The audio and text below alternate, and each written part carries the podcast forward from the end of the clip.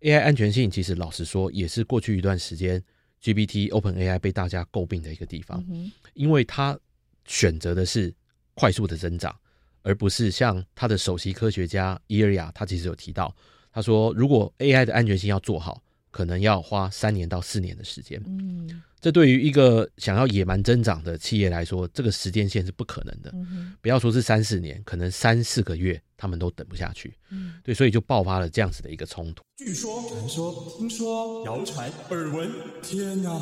我的世界怎么都是这种讯息啊？您收到过假讯息吗？资讯爆炸的年代，各种真真假假的讯息，我们怎么样才能够聪明不受骗？欢迎收听《新闻真假掰》，假讯息拜拜。我是黄兆辉，这里是由台湾事实查核教育基金会所制作的 Podcast 节目。Hello，大家好，欢迎来到新闻真假掰。今天来到现场要陪伴我们一起提升科技资讯与媒体素养的好朋友是 AI 的创业家城市家 Sega，Sega 好，兆辉好，各位朋友大家好。Sega 现在呃自己创了一个 AI 公司，而且呢，他其实真的就是一个 AI 专家哦，嗯、在 Stanford 大学念的就是电脑科学，对，然后毕业以后就进入 Google，嗯，而且 Google 的搜寻跟 Google 地图哦都跟你很有关系，对不对？跟我们分享一下。对，因为在 Stanford 念的就是电脑科学，主修刚好就是 AI。嗯、对，所以呃，结呃毕业之后呢，就把这样的技能就带到 Google 去当软体工程师，所以算是 Google 蛮早一批的工程师。那当时 Google 的专案主要大家认识的就是搜寻和地图，嗯、所以当时就参与这样的专案。是后来为什么决定要自己创业，然后用 AI 来创业？因为说实在哦，真的在 Google 也待了一段时间，对啊，待了多久？待了呃将近六年的时间。嗯那因为戏谷的创业风气其实蛮盛的哈，所以自然也会受到这样的感染，就觉得哎、欸，好像我也有办法创立一家 Google 这样子。嗯、当然后来事实证明不是这样啊。不过不过真的是没想清楚的人才会创业，但也一路走到了现在。所以当时真的也是因为有雄心壮志，嗯，想要创造出一家。创业的舞台是在台湾，我觉得这非常难得哦。嗯、为什么当时会决定在台湾？因为我觉得呃，台湾。我我觉得亚太是充满了机会和挑战，那两个是一起存在的。那当然，老实说，那个时候在戏谷也待了一阵子哦。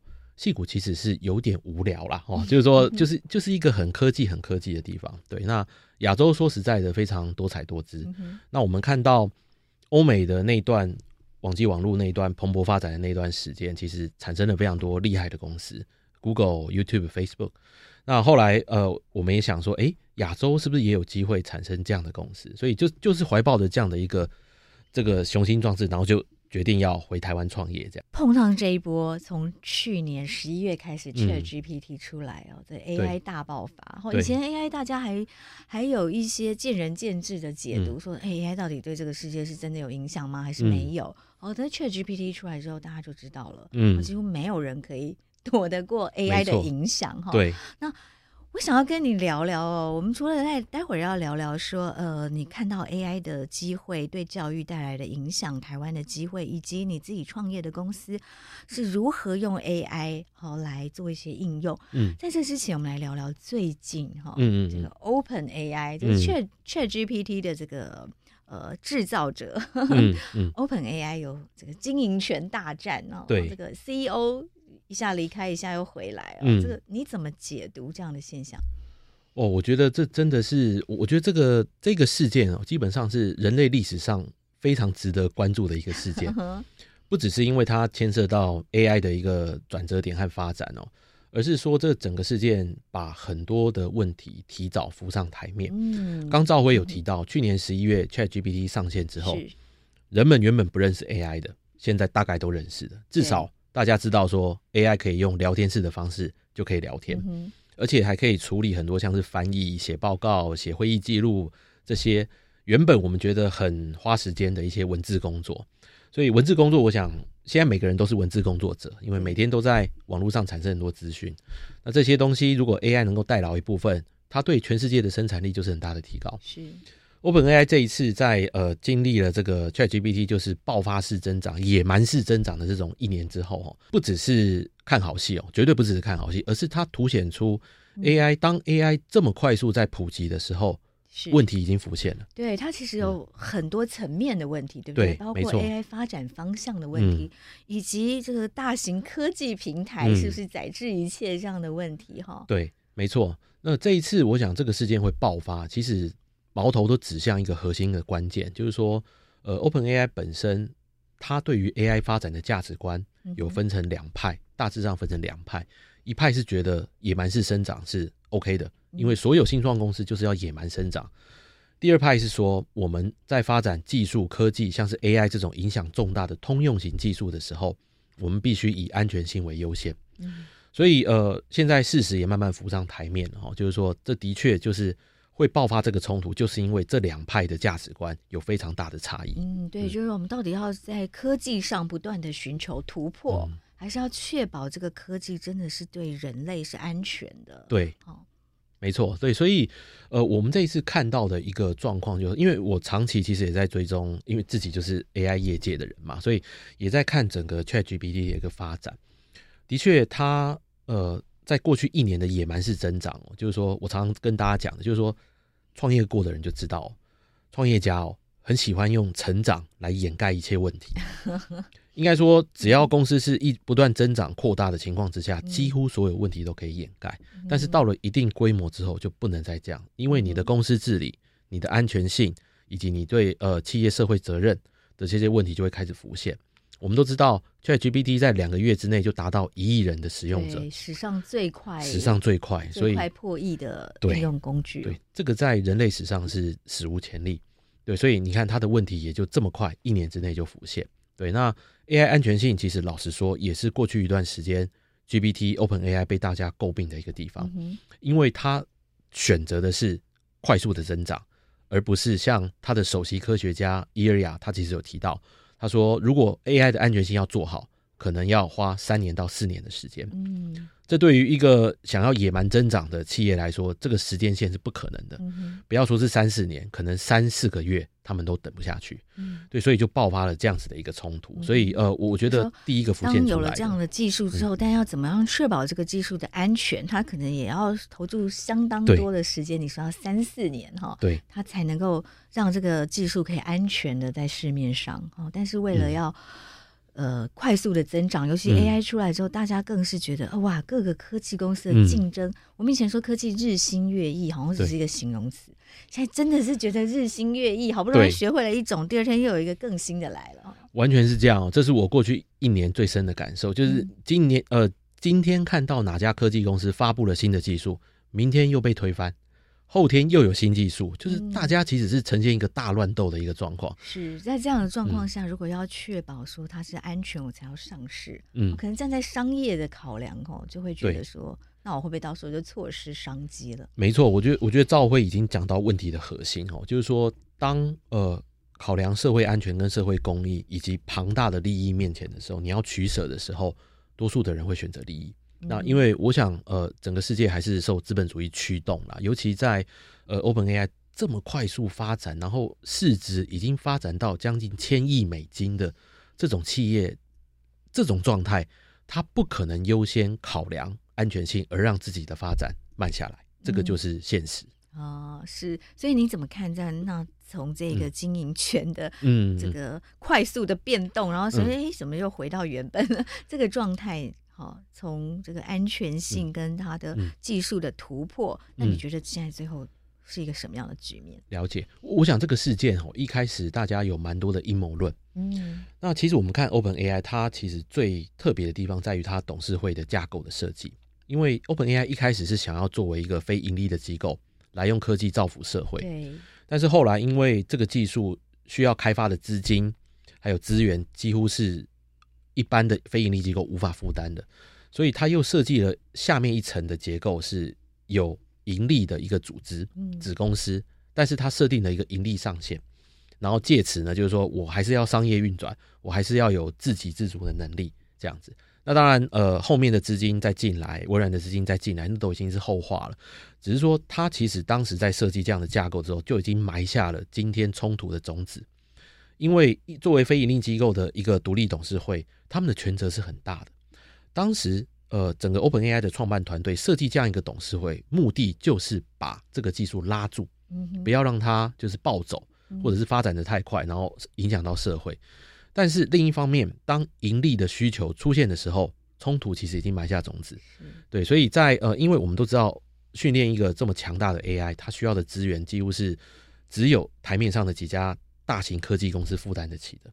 所以呃，面对现实，就是 OpenAI 得不断的跟市场融资。嗯哼，融资之后现在训练出这个 ChatGPT，现在到了四嘛，甚至有四 Turbo 出来了。对对对，它大概需要的这个。金钱的 support 然后换算起来大概是多少？嗯、就是说，我们就讲一次，因为因为细节其实 OpenAI 并没有透露了，哈，这只是我们呃外围的一些就是在这个行业的估计，哈，就是说训练这样一个模型从无到有，百亿美金以上，呃，百亿台币，不好意思，百亿台币，百亿台币以上。那你如果要再重新调整再训练它的话，一次的金额也是几百万到数千万美金。要不断的迭代，嗯，不断的迭代，所以大家就可以想象说，这个其实非常惊人哦。因为你只要想要优化它一次，几百万美金就下去；优化一次，几百万美金就下去。每天每天这样烧，更不要说还有第二个层面，就是它要支持超过一亿个使用者，嗯，每天几乎在使用。现在全球已经超过两亿人了，对，使用。对，所以是其实是它这个基础设施的费用其实非常惊人。嗯，这个其实也凸显出他们面临的一个难题。就是说，OpenAI 其实并没有拥有这么庞大的云端基础设施，它必须跟大型科科技公司租用，这也是它不得不向大型科科技公司募资的一个原因。基本上募来的钱又回缴给 这些大型科技公司，因为他们掌握了基础设施。嗯，就是这个云端的这个资源哈，没错，没错。所以这个大型科技公司怎么样，它都赢。对，就是怎么样，真的是怎么样都赢，因为掌握基础设施就掌握了一切，而。AI 现在还是必须部署在云端上面。对，所以管你 OpenAI 再厉害、再强大，你还是得用我的云端。嗯、对，没错。嗯，是，所以，所以，呃，从这个董事会啊，然后到这个 CEO 的这种变动，然后最后又回归，好像又变回来了。嗯嗯嗯。这个里面你，你你看出作为一个 AI 创业家也好，嗯、或者是一个呃研究 AI 这么多年的人，嗯，你你你觉得有得到一些什么样的经验？哦，我觉得这个这个案例真的非常经典，我相信以后会变成非常多商业或社会的教案。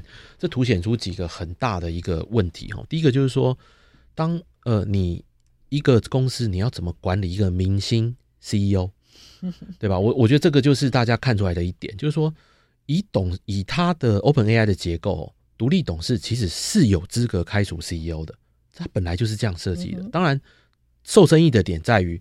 Sam Altman 跟 Greg 他的二把手，他们在做董事会在做这个决策的时候，他们并不在，嗯，所以等于是呃五位董事片面做出这个决策，但已经是多数，所以这就其实，但是在后来，呃，整个事情翻转，他就是员工回过头来威胁公司，说你不让。奥特曼回来，我们集体辞职。嗯哼，是，我觉得一个老板做到这样也蛮厉害的。对，这个其实就有两个层面。嗯，一个就是说员工的信仰值是很够的哦。嗯，就是七百个员工，七百多哈，员工当中百分之九十几的人签名了。嗯，就是说我愿意集体离职。嗯，那第二个当然凡事都有两面哦。另一个就是说，呃，当一个团体的信仰值这么高的时候，其实未来的发展。还是会有问题涌现。嗯，你觉得可能的问题是什么？嗯，可能的问题还是原本的问题，就是说他们内部一定有分两派，对安全性有不同的看法。至少他们是一个光谱，不是或全有或全无。但是有些人对安全性，也许说我们再慢一点；有的人说我们慢很多；有的人说我们完全不要管。所以这个光谱还是存在的。所以即使现在员工全部停，奥特曼也顺利回归，这个基本的矛盾点还是存在。还是存在，那这后面到底该怎么处理？就是说，其实我们看一个团体，就是说信仰值百分之九十九的时候，其实要小心。其实真的要小心哦，因为呃，戏骨最常讲的就是说，我们要容纳不同的意见。那当所有的员工都整个价值观是完全一模一样，快要变一言堂的时候，快要变一言堂哦。那有些人讲的比较粗暴一点，就说，哎，这个已经快要变成一个邪教了。那这个真的要非常小心，因为 OpenAI 的影响力，对它的影响力已经如此之大。以至于它的经营权之争已经变成全球的一个戏剧。那这个时候，如果他们只坚持单一的价值观，而没有外部力量来制衡的时候，未来擦枪走火还是可以预见的。对，所以这个其实就是一个核心问题，就是说，当 OpenAI 已经扩展到这种规模的时候，或者是最近有在盛传，他们即将发展出通用型 AI 的时候，嗯，那他是不是要立刻接受外部的监管？这个是接接下来全世界的一个大问题，但还没有人在讨论。嗯哼，嗯，是。不过这个哦，因为这个 AI 的这些知识啊、know how 啊、那个研发的能量啊，嗯、除了刚刚我们说有这个庞大的算力跟云端的资源之外，嗯，其实很多的东西还是在这些科学家的脑袋里，嗯、对不对？没错。所以你今天就算 OpenAI 决定说我要慢一点。我要等我的安全性确认了，我才要把一些产品发布。嗯，嗯，可是当这一群人到了别的公司，或者他甚至自己创业的时候，嗯，我们也是没有办法遏制这样的趋势啊。对，所以这个就是现在呃，全国全世界在制定这个 AI 政策的一个难题哈。就像赵辉讲的一样，我我举个例子好了，因为这一次冲突爆发之前，其实 OpenAI 对外的呈现的讯息就已经开始不同调了。奥特曼在呃沟通就是通用型人工智慧的时候，轻描淡写的说啊，虽然我们往这个目标发展，但是可能还要一段时间，没有那么快。可是他的首席科学家伊尔雅，他是完全安全派的这一边，保守派这边，他就说我们必须立刻组成一个安全小组，然后来来制定 AI 安全性研发安 AI 安全性的一些科技。所以他在今年七月的时候，其实就成立这个委员会。但是哦，很有趣的就是。这个委员会得到多少资源呢？哦，也有公布在他的 blog 上面，嗯、就是得到全公司百分之二十的算力的资源。嗯，好，所以这其实这个价值选择你就看得出来，百分之八十的资源还是用在野蛮式的增长，只有百分之二十的资源投注在安全性的研究。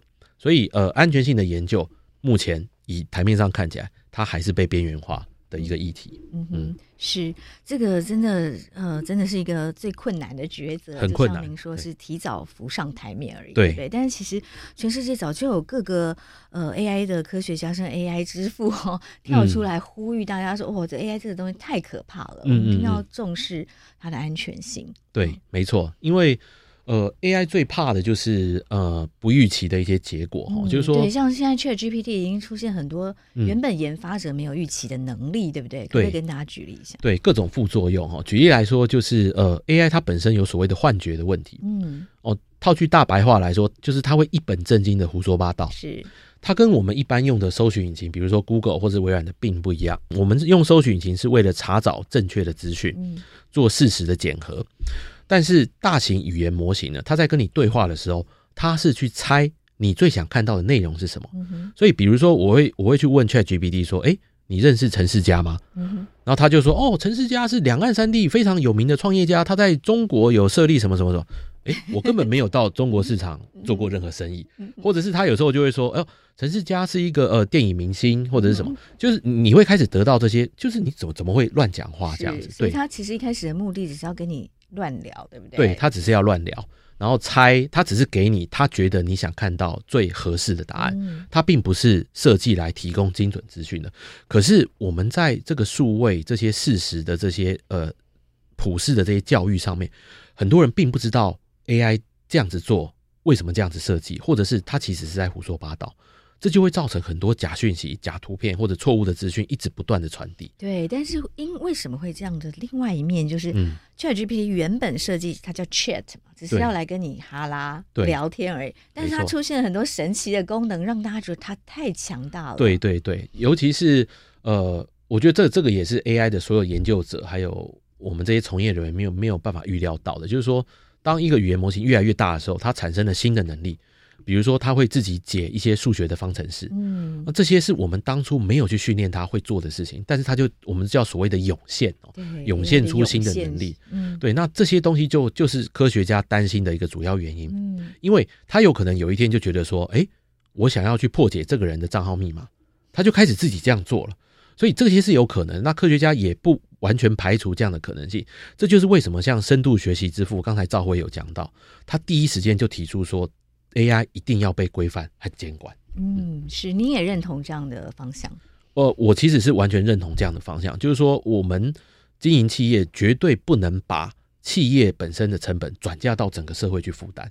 我觉得这个是不对的，因为造成的破坏是社会要收拾，可是利益却是企业在独享。所以，我们自己在发展 AI 的时候，也是完全从安全性的考量先出发。嗯哼，尤其是我们在服务企业，企业所有的考量都是安全。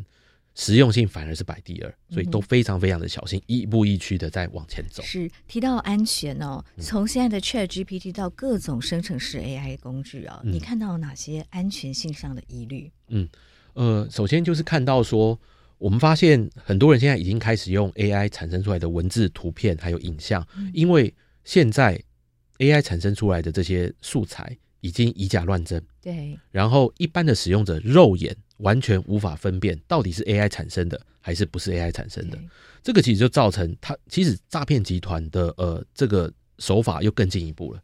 他现在是用机器人在跟你聊天，但是你跟他的互动却好像你以为是一个真人。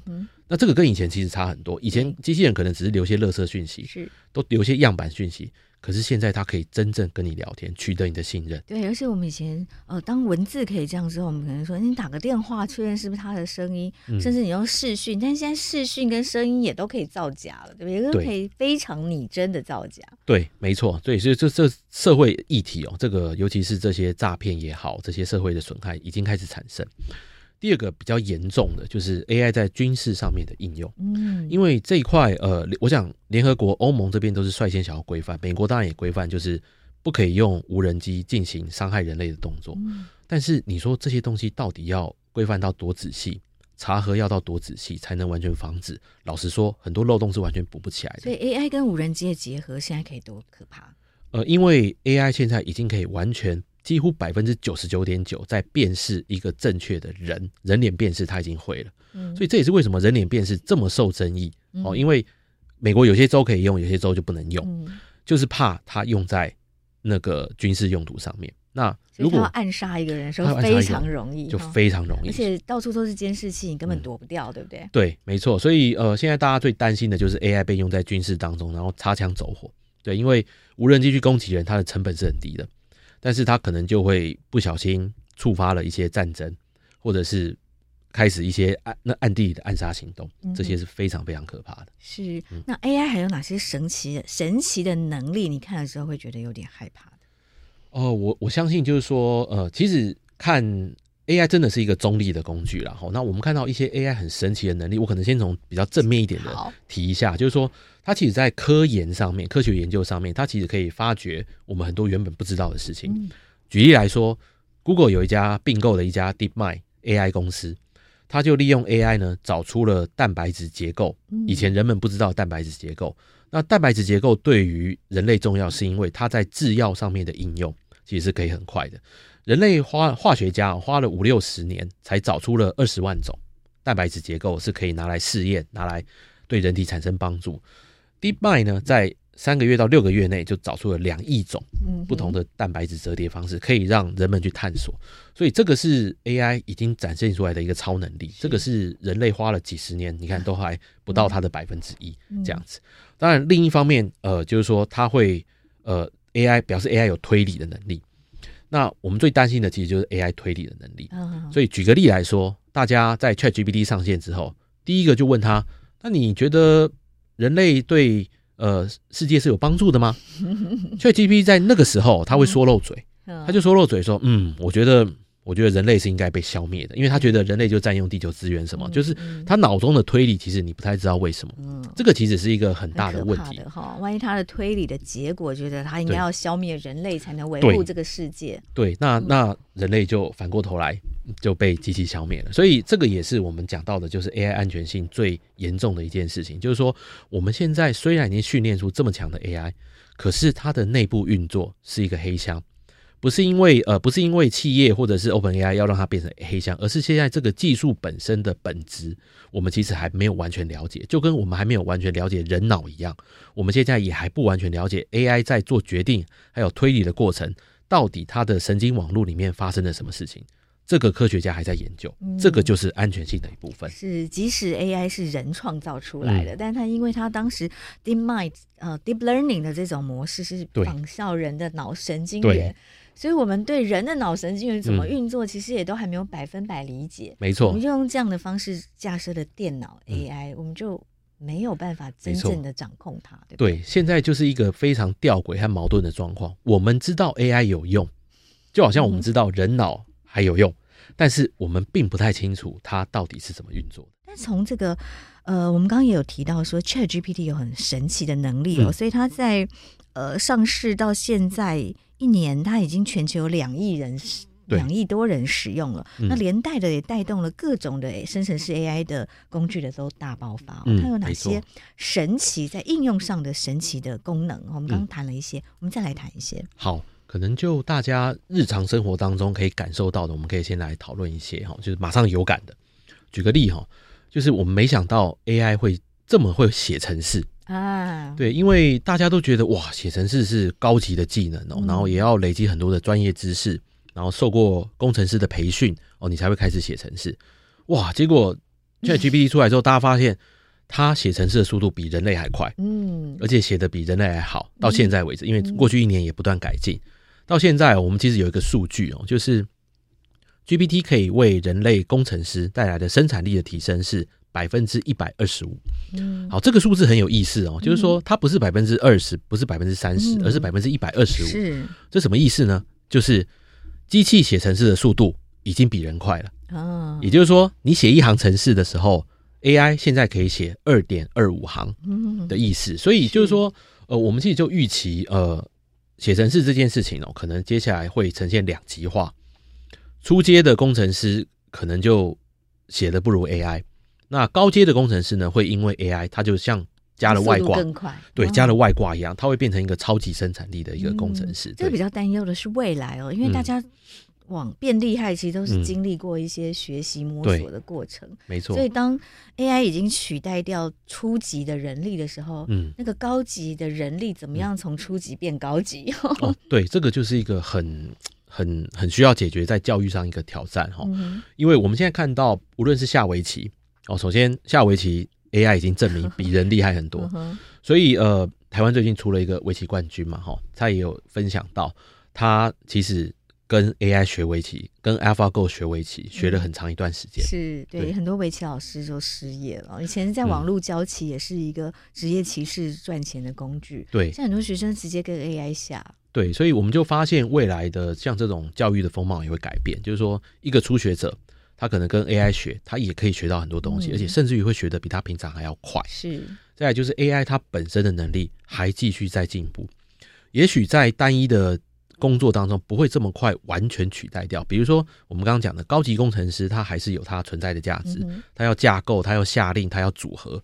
那 AI 可能不会帮你做最后的决定，但是呢，都不会妨碍到 AI 这边还是会越来越进步。嗯、所以呃，很担心的就是说到时候完全自动化。我们用嘴巴就可以写程式了。现在其实已经有点接近这样子，哦、就是说，哎、欸，你帮我写一个什么什么程式？对，其实像我们这种呃文法商的，以前还要特别去学程式语言，嗯、对不对？对我现在看到很多高中生啊，他们跟我们都跟我说，他他要应用，他是直接请 ChatGPT 跟他说，我需要一个什么什么的电脑程式，对，然后他就生给他了。对，就算一开始生出来的不是完全精准。那人类再做稍微的修改，或者我们再叫 AI 做稍微的修改，嗯，它可能就变成一个成品了。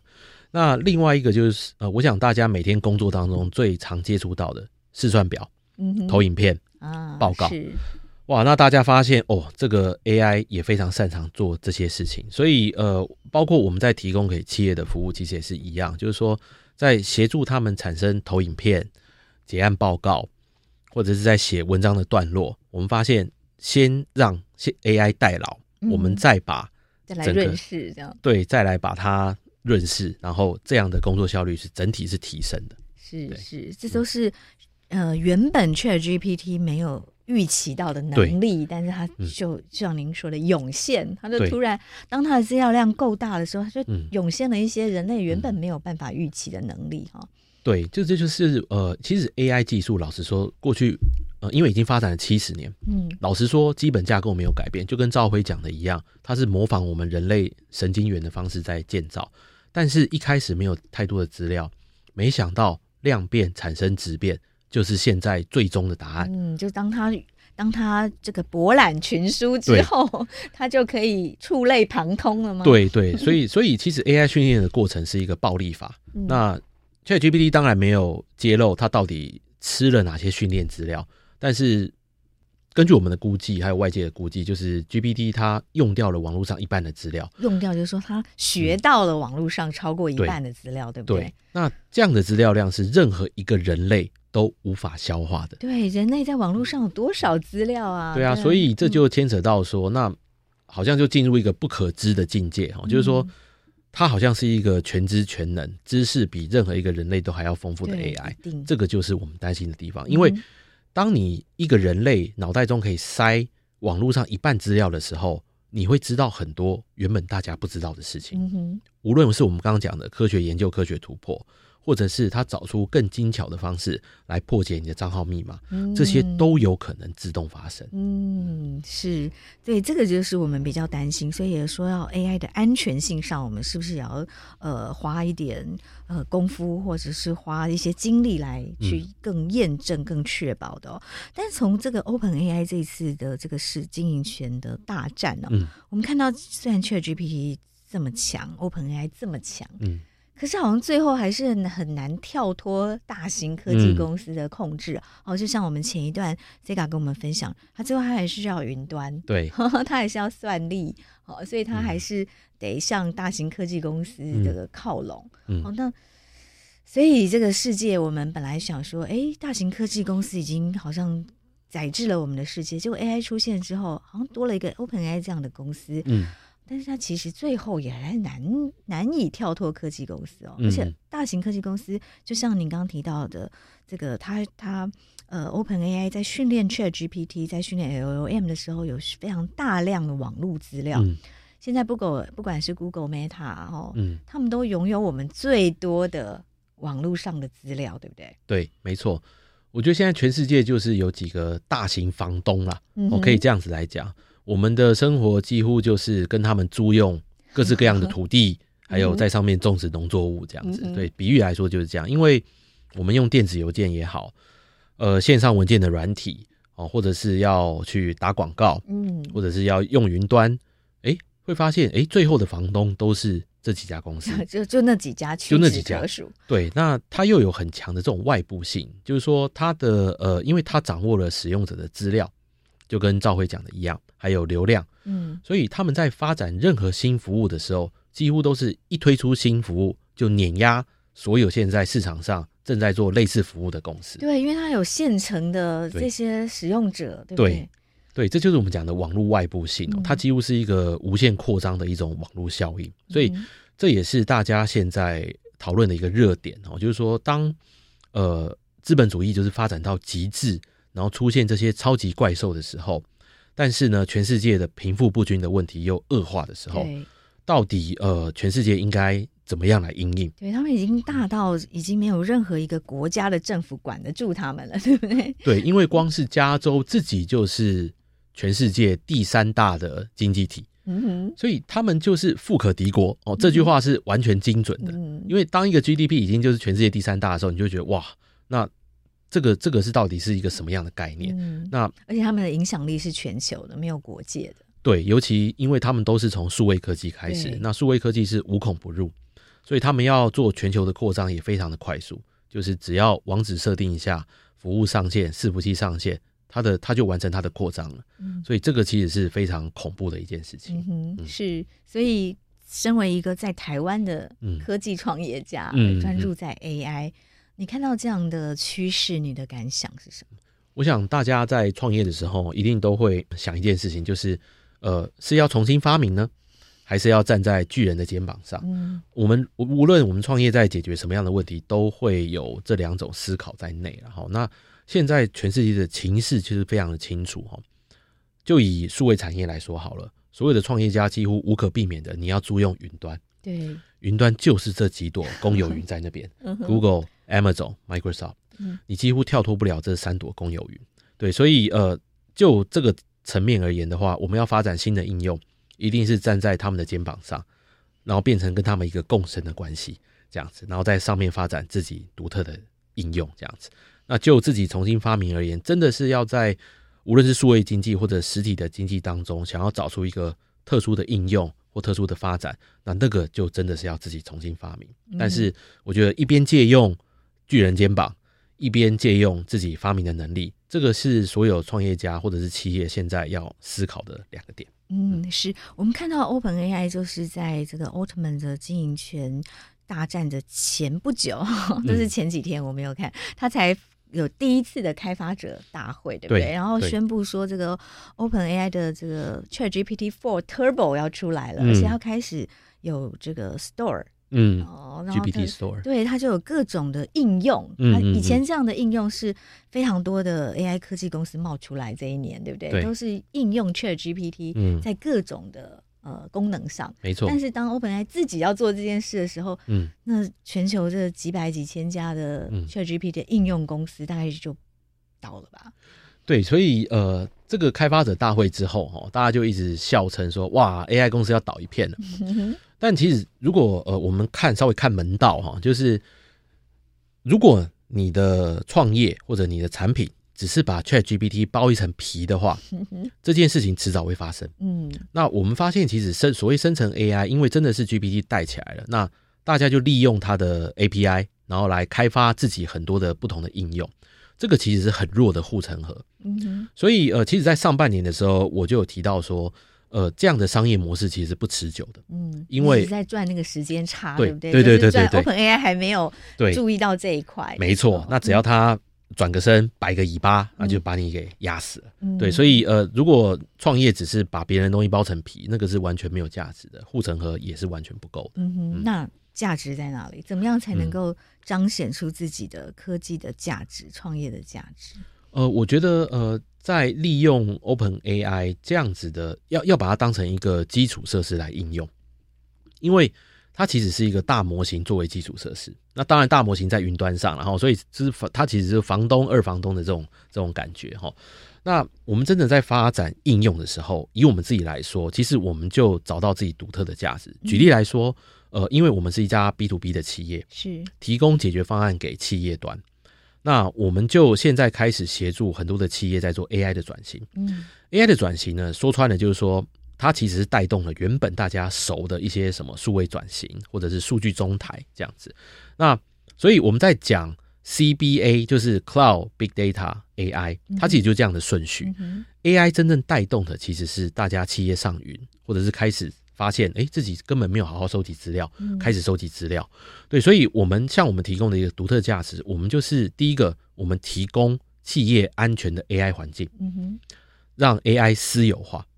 哦，然后第二个就是我们协助他整理资料，然后具备分析的能力，这样子。对，因为这个是在 ChatGPT 出现之前，大家可能有一搭没一搭在做，因为不知道收集资料训练 AI 到底有没有价值。但是 ChatGPT 证明了有一个好的应用。它就真的有实用的价值，嗯对，所以，我们像以我们来说，我们就是找到企业端这样子的一个应用，就是说，当企业要导入 AI 的时候，他考虑的完全不会是 ChatGPT 这种消费性的产品，因为它治安的问题太多，而且未来可能还会再发生。他们考量，你喂给他的资料，可能就全世界都看到了。对，其实赵辉刚才也讲到一个核心的问题，就是说，呃，GPT Store 这个东西，它其实让大家可以分享彼此的 GPT，这个很危险，因为现在已经证明。我们可以去骗别人的 GPT，把它原始的资料给吐出来。那这些可能是企业机密的资料，所以这也是为什么在 GPT 就是开发上礼拜呃上上礼拜的开发者大会结束之后，其实我对于推 OpenAI 推出这样子的功能，其实非常不能认同，因为它明显是牺牲了资料的安全性，然后只为了换得更快的成长。对，所以，我我觉得在这一方面，呃，我们的看法还是一样哦，就是安全性还是要先走。所以，我们其实都一直以来聚焦在我们把 AI 私有化和让它能够可管理，变成我们提供的一个主要的企业价值。嗯哼，对。所以，刚 Sega 的这个论述里面，我们听到你现在的创业，它会是比较是为企业量身服务这样的模式。对，对，没错。因为 AI 虽然呃，AI 大家都 AI 是大家都认识了。但是上半年大家关注 ChatGPT，下半年之后，企业主开始在想，嗯，这到底跟我有什么关系？然后他就会想说，那我能不能把 AI 纳为己用？不是用 ChatGPT，而是说我在企业内部，我能不能做更好的知识管理？我能不能优化我员工的生产力？或者我在检测瑕疵品的良率能不能再提升？所以他们在考虑的是 AI 如何部署到这些不同的环境当中，然后就逐渐的发展出独特的应用。所以我觉得，呃，即使，在企业端 AI 的发展才刚开始，而且是可以百花齐放，每个地方每个产业都有它独特应用 AI 的方式。嗯哼，是。那世家创办的这个爱卡拉大概几年了？呃，今年已经迈入第十二年。嗯，对，十二年哦。然后到到这一年，突然 AI 大爆发，对，对你自己的创业的冲击是什么？哦，我觉得是又惊又喜啦。对，因为老实说，我们呃从提供这些数位转型、AI 转型的服务开始，没有预料到今年就是那个起飞的年头。嗯哼，对，因为我对于 ChatGPT 这样子的技术出来，当时。至少在去年以前，我的预估大约要还要三年到五年的时间才会出现，但没想到 OpenAI 把这件事情提早了。嗯哼，那你觉得这个是什么？嗯、就是安全性上，他们觉得嗯，安全性就是老实说，没有没有人顾到了。一开始对，没有想到它的效果会这么好，然后开始会有一些治安的问题，所以对我们来说当然是呃又惊又喜，就是说惊的是，哎呦，这个技术已经没想到突破了这么快。嗯，那。高兴的是说，其实全世界在 AI 转型或者治安这方面的议题，它的意识是整个提升的。对，那这对我们提供企业的价值来说，其实对我们来说是一个很好的发展机会。大家都有意识到 AI 很厉害，我一定要好好的用它。对，哦，但是另外那一面就是，哎，那可是 OpenAI 已经太强大了，嗯，我也觉得倍感威胁。哦，我觉得我对这个问题一直看得很清楚，就是说，嗯，OpenAI 到底要作为一家消费性产品的公司，还是他要作为一家提供企业解决方案的公司，这是两种完全不同的路径。前面这一个就是他现在的发展方式，嗯、就是对于无限制的对无限制的成长，但安全性次要。但如果是要发展企业方面的解决方案，它必须以安全性为优先来发展，这是两条完全不同的路。OpenAI 现在在走第一条，所以我相信 GPT 当然它会持续变成一个基础设施。包括我们在内，我们其实也调用非常多 GPT 的能力，然后再训练我们自己的 AI 模型。这个已经成为业界就是呃约定成熟的一个做法了。但是在企业的部署方案这边，呃，GPT 这边能提供的，老实说很有限。对，因为他们还是专注在消费市场、消费性市场的 B to C 这边的发展。对，所以我觉得，呃，这也是 OpenAI 接下来要面临的一个难题，就是说你要选择一个路线。你不能既要增长不顾安全性，但又想做企业的市场，嗯、这就这就是他们接下来要面临的抉择。嗯哼，所以他选择的第一条路，那 Sega 原本选择的第二条路还是可以继续、嗯。哦，我相信是对，因为 AI 作为一个通用型的技术哦，它就像水跟电一样，嗯、水跟电可以用在任何的企业、任何的产业、任何的应用当中，所以。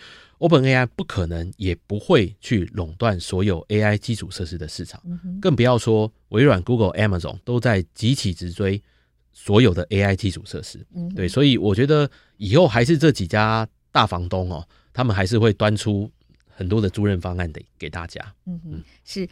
艾卡拉这家公司哦，叫这个名称，因为一开始你的创业是把 AI 应用在卡拉 OK 上，对对对，那是一个怎么样的应用方式？然后经过什么样的转型？嗯、那现在又怎么应用？嗯，其实我们刚开始，因为二零一二年那个时候，那个时候大家对 AI 就是说，如果知道 AI 的人就知道 AI 那个时候能做到的，主要是做预测。嗯哼，所以我们虽然谈了很多生成式 AI，但实际上 AI 分两种，最早发展的就是预测型的 AI。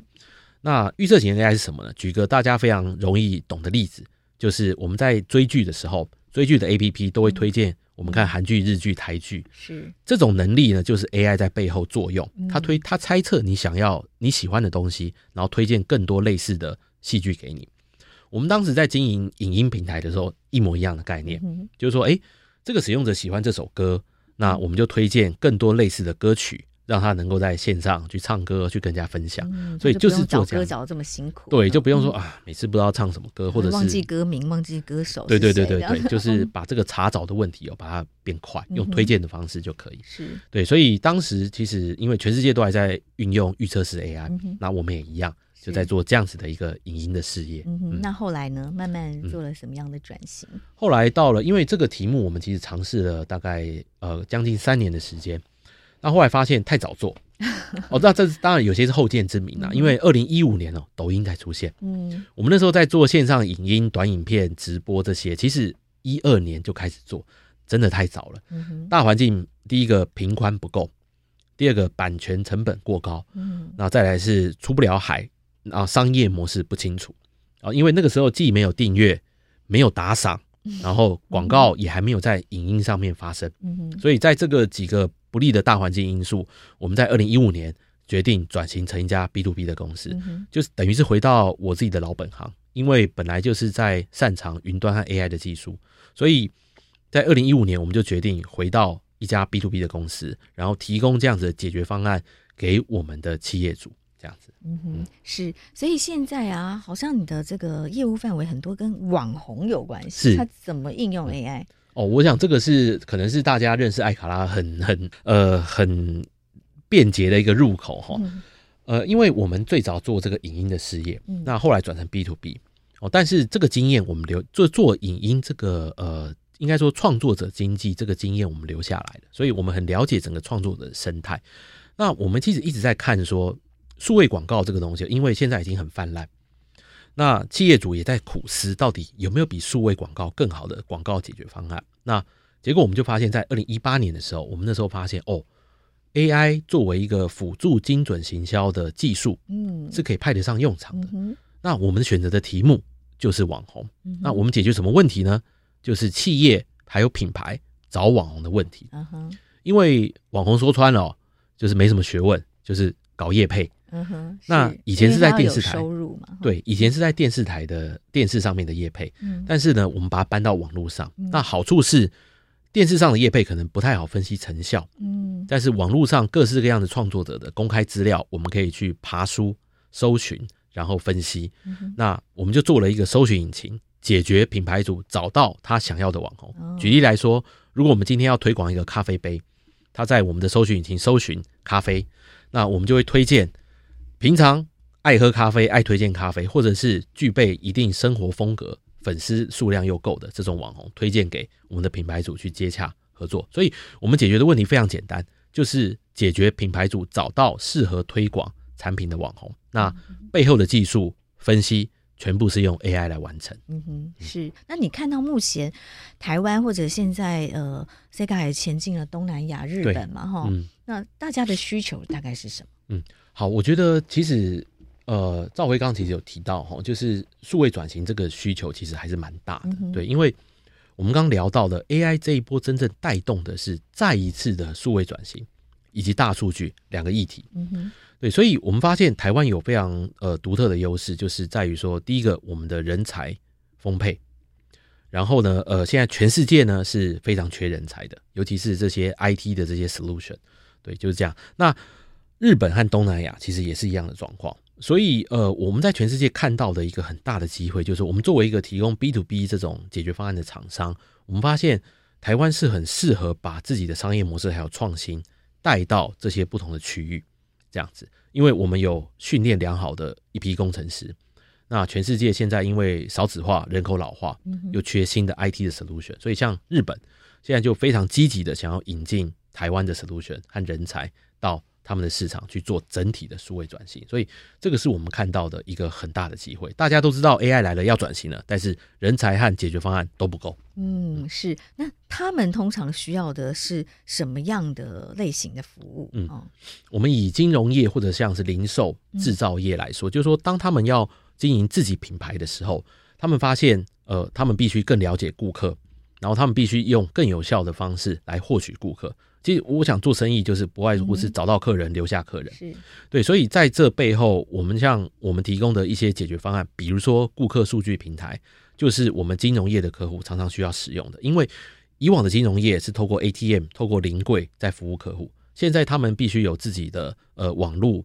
网站 APP，然后直接经营自己的金融的品牌、银行的品牌。在这个状况之下，他们就发现像。顾客数据平台这样子的解决方案是他们之前没有接触过的，那所以我们就用这样子的解决方案开始在金融、零售还有这些制造业当中在复制，这样子、嗯、就是让他们平台会提供什么样、嗯呃、有别于没有 AI 的平台的功能？嗯，好，我觉得最大的差别就在于说，呃，因为以往顾客的来的这些呃渠道都很固定啊，他可能是从就是我们刚刚讲的 ATM 跟临柜，嗯、但现在。有的人会透过 APP，有的人透过搜寻找到你，但是他可能找到你之后，他去其他的地方买了你的产品，可是他的足迹就这样是断裂的。哦，就是说他在线下找到你，可是却在线上购买。像顾客数据平台，它提供的一个方案就是说，它可以把顾客这种破碎的足迹足迹整合起来，把它拼回成一个完整的一个顾客。那分析之后，那 AI 这个时候就会上场，就是说我们可以去分析这些人到底是沉睡的顾客、回头客、忠实的顾客。还是已经快要流失的顾客，AI 在我们所谓的预测型的 AI 在这上面可以扮演非常重要的角色。因为当你的客户有二十万人的时候，你不可能用试算表或者是用人工去把客户做分类，但是 AI 在分类客户这边或者贴标，知道说他是喜欢咖啡、喜欢看电影、喜欢旅游，在分析这边的呃能力，其实远远超过人类。这也就是我们置入在整个顾客分析平台里面的一个主要功能。嗯哼，是好。呃，Sega 也谈到了这个整个大环境的这个对于 AI 产业的发展，它的一些两难哈，就是到底安全呢，还是要让科技更快速的进步？那也谈到了你自己怎么落地应用这些 AI 的技术。接下来我们要想要讨论的是人才跟教育的问题哦。我们刚刚其实有提到了一点哦，那我们是不是在更清楚？你自己就是一个从学生时代就是学 AI 的。嗯，呃，专家，然后你的工作也都是用 AI 有关，哦，包括 Google 的搜寻、Google 的地图，然后到你自己用 AI 来创业。嗯，这一路看来，你自己对于你的下一代，嗯，你会觉得你呃 AI 对你的教育的影响，以及整个社会应该要因为 AI 的大爆发，在教育上应该要有什么样的改变？嗯，好，我觉得这是一个非常大的题目哈，就是说，呃，那我们看到就是呃不断的典范转移。不断的典范转移，因为从平板出现，呃，Google 出现这些，就是它其实这十五年来已经改变了很多教育的现场。因为小朋友他们自己，无论是小朋友或者是中学、大学，他们都可以自己上网找到很多宝贵的资讯，所以现在已经不是那种呃所谓单方面的传导了哈。老师的角色其实也改变了。就是说，传授知识或者把资讯放到学生的脑袋，已经不是老师主要的功用。嗯，已经不是传统这种填鸭式教育。对，填鸭式的教育，我想已经成为过去了。当然，有些技能我们是要反复操作才会熟练的哦，这个是呃无可取代。